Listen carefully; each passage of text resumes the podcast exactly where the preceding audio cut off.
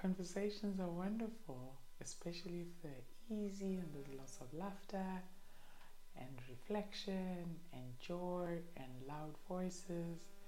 But there are also conversations that are not necessarily pleasant, and those we tend to call difficult conversations. So it could be how to let a friend down, how to set a boundary with a parent, how to set a boundary with a loved one, or how to even let go of a loved one.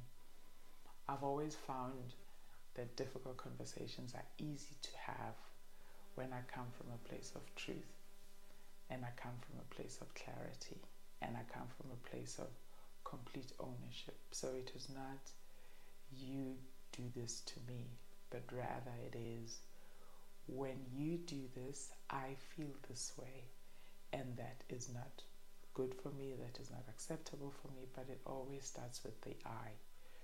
Because having a difficult conversation and starting with you makes the other person defensive, and then that, that conversation just generates into an argument. So next time, try starting with when you do this or when I experience this with you, I feel this way and therefore I have a special request.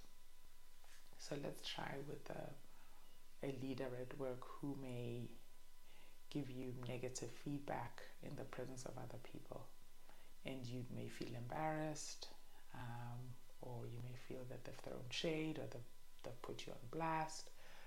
Perhaps the best way to have that conversation would be to meet the leader outside of a bigger circle and just communicate to them that this morning in that meeting, when you interrupted me midstream, I felt disrespected or I felt belittled or I felt ashamed. And I would ask if it's possible in the future when you have negative feedback for me to either give it to me in person, such as I'm doing with you, or in writing, or in a much more polite way. Thank you. I think that may give them also pause to reflect because it's happened to me before where in midstream of a creative review somebody said something which I felt was not relevant at the moment and I didn't handle that properly because I shut them down instead of of receiving their feedback and letting them know that that was not the time or the moment. So we learn every day. Whether we're leading ourselves at work or in life, it's always important to know how to receive